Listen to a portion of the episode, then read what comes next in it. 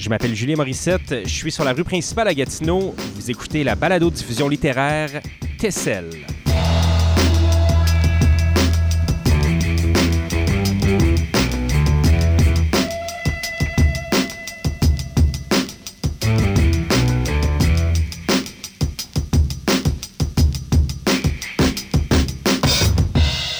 Très heureux d'être en plein cœur du secteur Aylmer à Gatineau aujourd'hui, juste en face de la librairie Bouquinart. Nous sommes ici dans le cadre de la journée le 12 août, j'achète un livre québécois, une initiative lancée il y a maintenant 5 ans pour encourager les lecteurs et lectrices à lire des œuvres d'auteurs d'ici.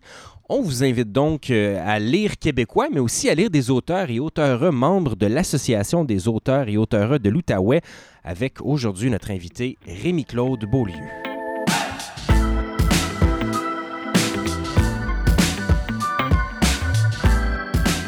Donc aujourd'hui, on reçoit Rémi-Claude Beaulieu, alias Arthur Cardinal, un ex-fonctionnaire et diplomate canadien, docteur en sciences sociales qui a travaillé plus de 25 ans dans le domaine de la coopération internationale. Il a vécu, travaillé ou voyagé dans plus d'une 50aine de pays en Afrique, en Asie, en Amérique latine et dans les Caraïbes. En 2014, il a lancé le premier tome de la série des polars qui font voyager avec Rembo en Haïti, Panique à Port-au-Prince. Depuis, il a publié une dizaine de récits sous le pseudonyme d'Arthur Cardinal. Est-ce que c'est un jeu de mots avec votre nom? Oui, effectivement. Rembo vient de Rémi Beaulieu. Donc, Claude est mon second prénom. Et puis, Arthur Cardinal, le nom de plume, vient du prénom de mon père, qui s'appelle Arthur, et le nom de famille de ma mère. Elle a un très beau nom de famille, Cardinal, donc Arthur Cardinal. J'ai choisi de publier sous un nom de plume parce qu'au moment où j'ai commencé ces activités, pas d'écriture, mais de distribution et d'édition, j'étais encore actif professionnellement. Je le suis encore. Donc, avec Google maintenant, et je voulais pas que les deux rôles se mélangent. Alors, j'ai préféré séparer l'un et l'autre. Avec la série des polars qui font voyager, on détaille très bien les milieux dans lesquels les aventures se passent, les pays, il y en a plusieurs. Qu'est-ce que vous avez fait? Vous avez documenté vos voyages lorsque vous étiez actif partout sur la planète? Enfin, je pense... avoir une assez bonne mémoire. C'est une de mes défauts professionnels, donc d'être en contact avec beaucoup d'informations, de littérature. Donc. Et quand j'ai lancé la série, je me posais la question, est-ce que je vais écrire mes mémoires ou je vais écrire des histoires? Puis des mémoires, je trouvais que ça faisait prétentieux un peu. Alors j'ai dit, je vais écrire des histoires. Et des histoires qui seront basées sur les expériences que je vis, mais qui apporteront beaucoup d'informations, de réflexions sur le travail que je fais, sur les pays que je visite, de telle sorte que les gens puissent, en forme ludique, de divertissement, apprendre sur ce qu'est la coopération internationale. D'ailleurs, chacun des volumes pas à un thème, mettons que ce soit l'aide humanitaire, mais c'est un thème en fond de trame, alors que l'action se passe plutôt autour là, du personnage de Claude Rembo. Si je peux me permettre une petite précision, quand j'ai lancé la série, je m'adressais à un public assez précis. Je visais les jeunes de fin de secondaire, collégiale, qui pourraient s'intéresser aux affaires internationales et qui n'auraient pas nécessairement l'intention de se taper des rapports des Nations Unies. Alors j'ai dit, je vais leur faire la vie facile, je vais leur écrire des histoires, ils vont s'amuser. Peut-être qu'ils vont... Un peu comme moi, j'avais lu Bob Moran quand j'étais plus jeune, etc. Donc, et c'est pour ça que j'ai essayé de créer une espèce d'équilibre entre l'aspect informatif sur le pays, la culture, la musique, etc. D'ailleurs, dans tous les livres, il y a des citations d'auteurs du pays. Et l'aspect informatif sur le système des Nations Unies, sur la coopération internationale, sur comment ça fonctionne, les dangers, une prise d'otage en Haïti, etc.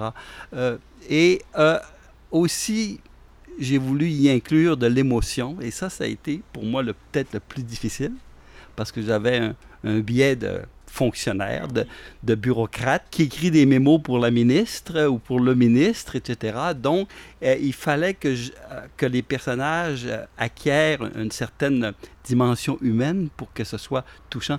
Et je dois dire que ça a été l'aspect sur lequel j'ai dû travailler le plus. Et peut-être le dernier élément qui est peut-être le plus compliqué, là, c'est de bien écrire, tout simplement. Réviser les textes. Pourquoi avoir commencé avec Port-au-Prince et avec Haïti en 2014? Je suis pas certain que... d'ailleurs, je suis assez sûr que Port-au-Prince n'est pas le premier ouvrage. Il y a eu un autre ouvrage avant, qui n'est pas publié. OK. Et qui est... les éditeurs m'ont conseillé de le mettre un peu de côté. C'est que quand je vous ai représenté aux Nations Unies dans les années 90, j'avais apporté un livre de Romain Gary qui s'appelle « L'homme à la colombe ». Et puis, Romain Gary était un diplomate, comme je l'étais. Je représentais mon pays, etc. Puis je lisais le livre, ça se passait aux Nations Unies. C'était un peu... Mais je peux vous le dire tout de suite, là, c'est un livre très... incompréhensible, très, je dirais, imaginatif au niveau de l'intrigue, là. Mais j'ai dit, pourquoi je ne ferais pas la même chose? Et mon premier polar, si je peux dire, c'est « L'homme à la fleur de lys ». C'est sur un Québécois qui va aux Nations Unies et qui se bat pour la représentation du Québec aux Nations Unies, l'adhésion du Québec aux Nations Unies. Et donc, cet ouvrage-là n'est pas publié. Je l'ai d'ailleurs dans ma serviette encore. Peut-être un jour, je le publierai quand peut-être la souveraineté sera plus à la mode. Et par la suite, Haïti, parce que c'est un des pays où j'ai travaillé dans les années 70.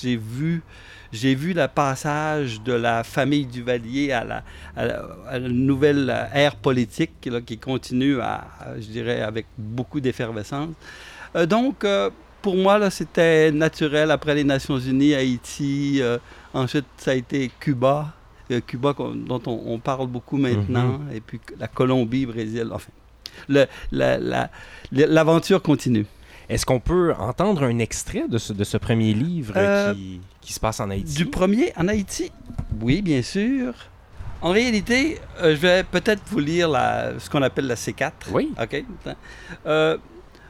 Rambo en Haïti, panique à Port-au-Prince. Quand on est à Port-au-Prince, petite parenthèse, on a souvent l'impression qu'il y a une situation de panique, une situation difficile. Un polar dont l'action ne s'essouffle pas, mêlant vie politique, drame humain, catastrophe climatique aux cérémonies vaudou et souvenirs amoureux d'un Rambo en pleine possession de ses moyens malgré les doutes qu'il habite. Rambo est appelé d'urgence afin de dénouer un imbroglio entre les gangs qui terrorisent Port-au-Prince, le gouvernement et les institutions internationales, bloquant toute livraison d'aide humanitaire au moment où un ouragan menace de frapper le pays. Ricard et ses rebelles seront la cause d'une hécatombe. Comment Rimbaud réussira-t-il à mener à terme le mandat impossible qui lui a été confié? C'est intriguant. Intriguant. En réalité, les gens me demandent, est-ce que tu as vécu ça? En réalité, ça fait une dizaine d'années que j'en débat avec mon épouse. Moi, je dis que c'est à 90% inventé. Elle dit que c'est à 90% réel. Réel, hein? Ouais. Parce que j'essaie, c'est peut-être l'une des caractéristiques de mon écriture, j'essaie d'être le plus réaliste possible. Si ce n'est pas véridique, si le fait que je décris ne s'est pas produit, je veux donner l'impression au lecteur que ça aurait très bien pu se passer comme ça. Et donc, on s'est entendu sur un 50-50. Disons 50% que j'ai vécu, que je décris, et 50% que j'ai imaginé. Mais j'ai fait lire le livre où des amis l'ont lu et puis m'ont fait des commentaires. Certains se sont reconnus. Parce que dans les personnages, j'utilise parfois le profil de quelqu'un avec qui j'ai travaillé dans le pays en question. Et d'autres sont imaginés, mais souvent, si je parle d'un ministre, je l'ai rencontré ou j'en ai rencontré un qui lui ressemble, etc. Si je parle d'une prêtresse vaudou, j'ai assisté à une cérémonie et puis je décris la personne que j'ai vue en réalité. Donc, il y a un mélange de fiction et de réalité là, dans tous les romans, dans tous les polars, enfin. Et comment vos œuvres sont-elles reçues? Est-ce que ce sont des gens souvent qui s'intéressent au travail à l'international? Vous disiez tout à l'heure des étudiants secondaires, du collégial. Qui lit vos œuvres principalement? Surprenamment, j'ai raté ma cible. Ah ouais? Oui. Parce que j'ai eu finalement peu de lecteurs jeunes. Quand mes livres sont à la bibliothèque, dans les librairies de la région, etc., on peut les avoir, les acheter en ligne. Et j'ai eu très peu de commentaires de jeunes. Par contre, j'ai eu beaucoup de commentaires de personnes âgées. Et moins dans l'entre-deux. Pour ce qui est des personnes âgées qui ont un vécu, qui se retrouvent là-dedans, et ils disent « oui, ça nous permet de voyager sans trop se déplacer, etc. » Ça nous fait connaître le pays. Donc, quand j'ai fait des conférences à la Maison des auteurs, à la Bibliothèque de Gatineau, à l'Académie des retraités d'Outaouais, à chaque fois, j'avais un public d'un certain âge assez enthousiaste. Malheureusement, j'ai essayé de rejoindre le public plus jeune à travers des conférences. Ce que j'aurais souhaité, c'est qu'on m'invite dans les écoles et dans les collèges pour aller présenter, non pas le livre, mais je dirais le contexte dans lequel les livres ont été publiés, pour pouvoir parler des affaires internationales, pour pouvoir intéresser les jeunes aux affaires internationales. Mais il n'y a pas de programme pour cette catégorie d'âge-là.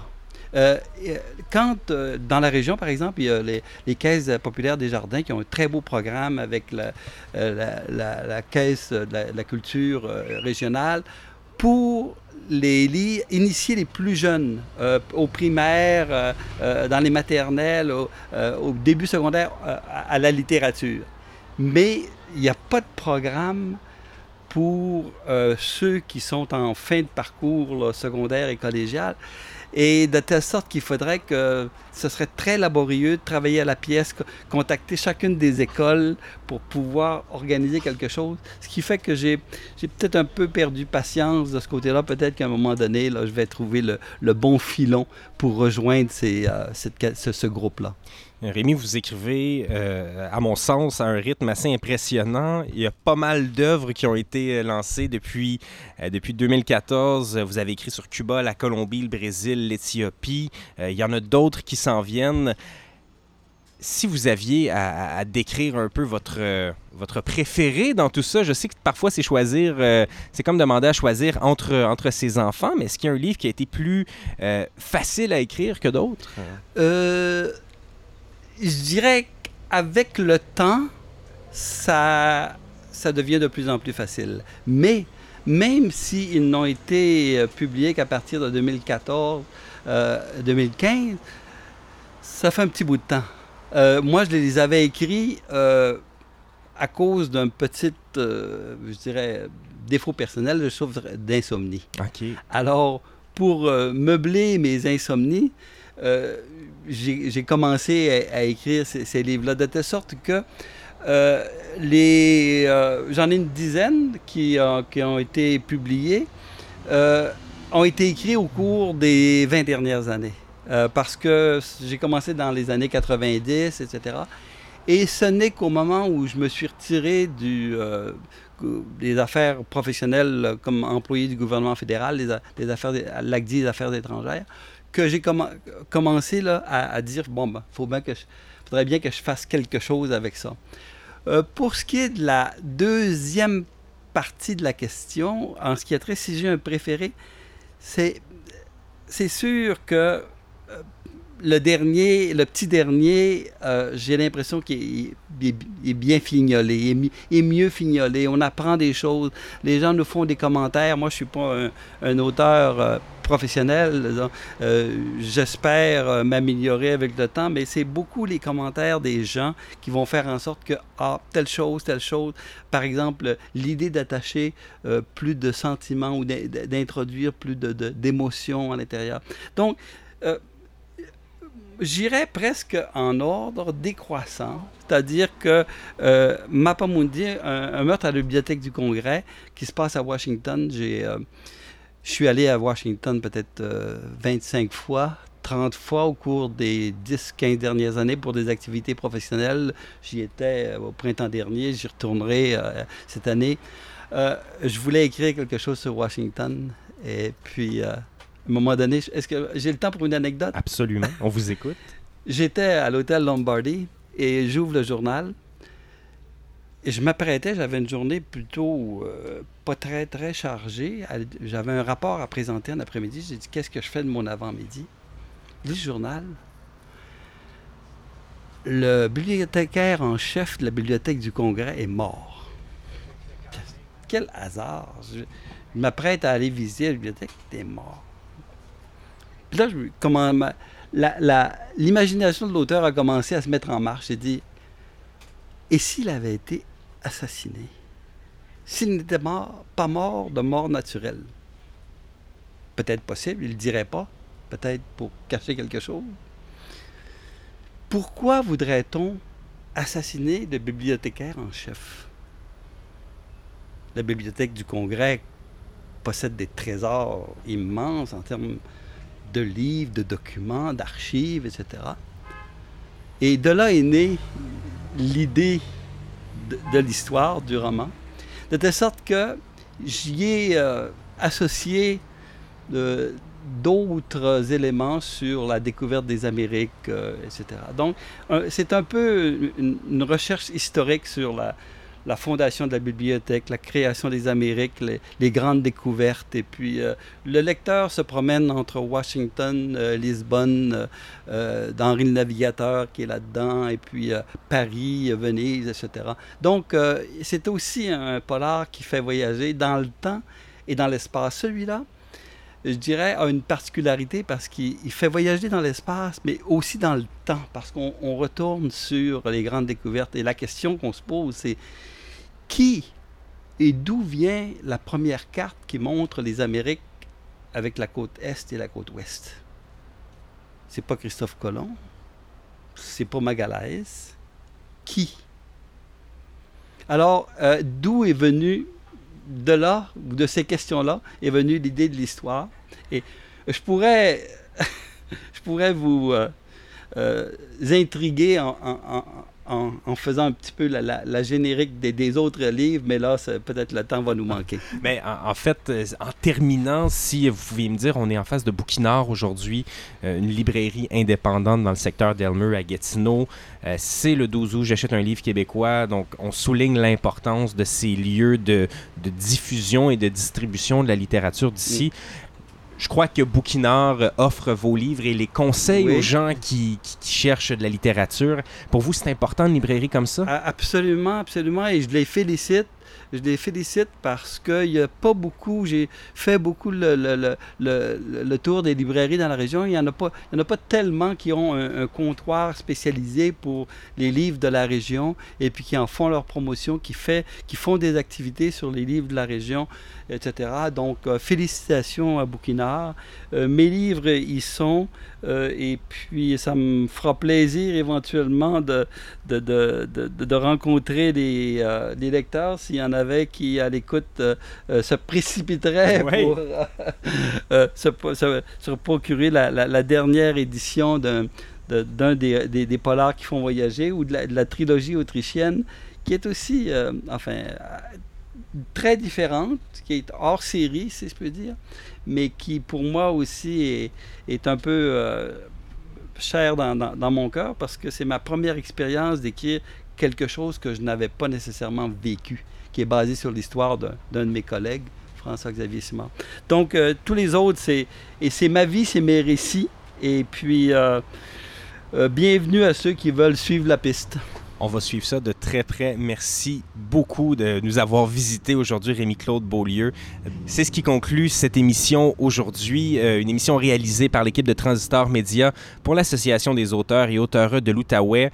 Je tiens à remercier à la technique Francis Faubert. Un gros merci à la Ville de Gatineau, à la Commission de la Capitale-Nationale, au Conseil des arts et des lettres du Québec et à la librairie Bouquinart.